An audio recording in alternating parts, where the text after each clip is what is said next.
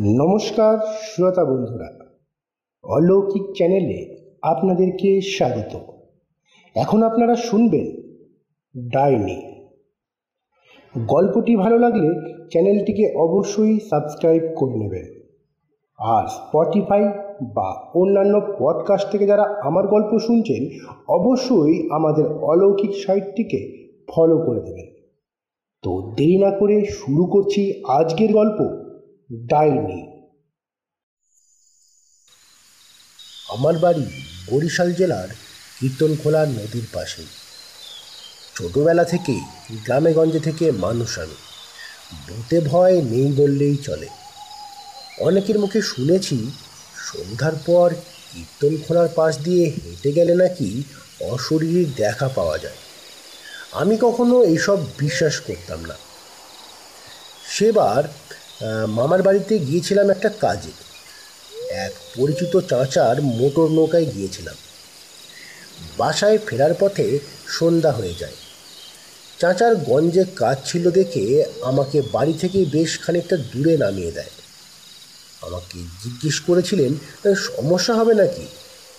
আমি না করি। চাচাকে বিদায় দিয়ে বাড়ির পথে হাঁটতে লাগলাম। সন্ধ্যা নেমেছে চারপাশে। খুব দ্রুতই রাতের আঁধারে চারপাশ ঢেকে যাবে। আমার সাথে কোনো আলো নেই, তবে বাড়ি খুব একটা দূরের পথ না। বাঁকা পথে গেলে পনেরো মিনিট, আর সোজা রাস্তা দিয়ে গেলে পঁচিশ থেকে তিরিশ মিনিট লাগবে। সেই দিন বাংলাদেশের সাথে ইংল্যান্ডের খেলা ছিল। তাই আমি সময় বাঁচানোর জন্য বাঁকা পথ যাকে আমরা বলি শর্ট রাস্তা সেটা ধরেই হাঁটা দিলাম। হনন করে হাঁটছি। সবাই মনে হয় বাংলাদেশের খেলা দেখছে।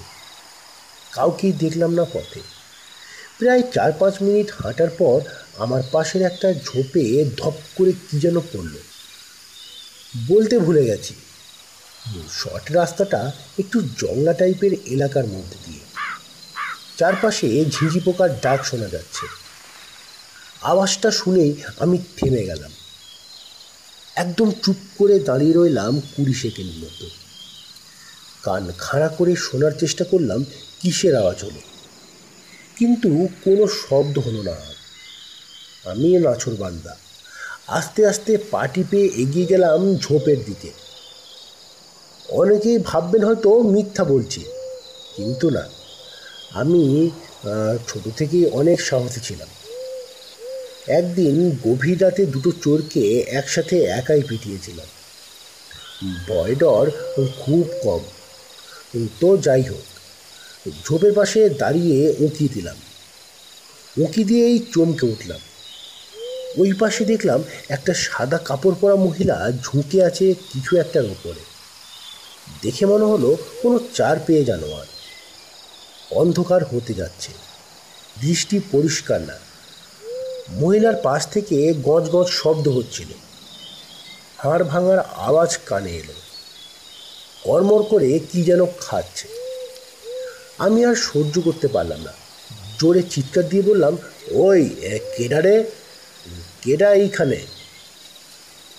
সাথে সাথে পাই করে আমার দিকে ঘুরে গেল ময়নাটা। ওটার চেহারা দেখার সাথে সাথে মনে হলো কলিজাটা এক লাফে গলায় উঠে এলো। বহু কষ্টে নিজেকে দাঁড় করে রাখলাম। মহিলার বয়স বুঝতে পারিনি।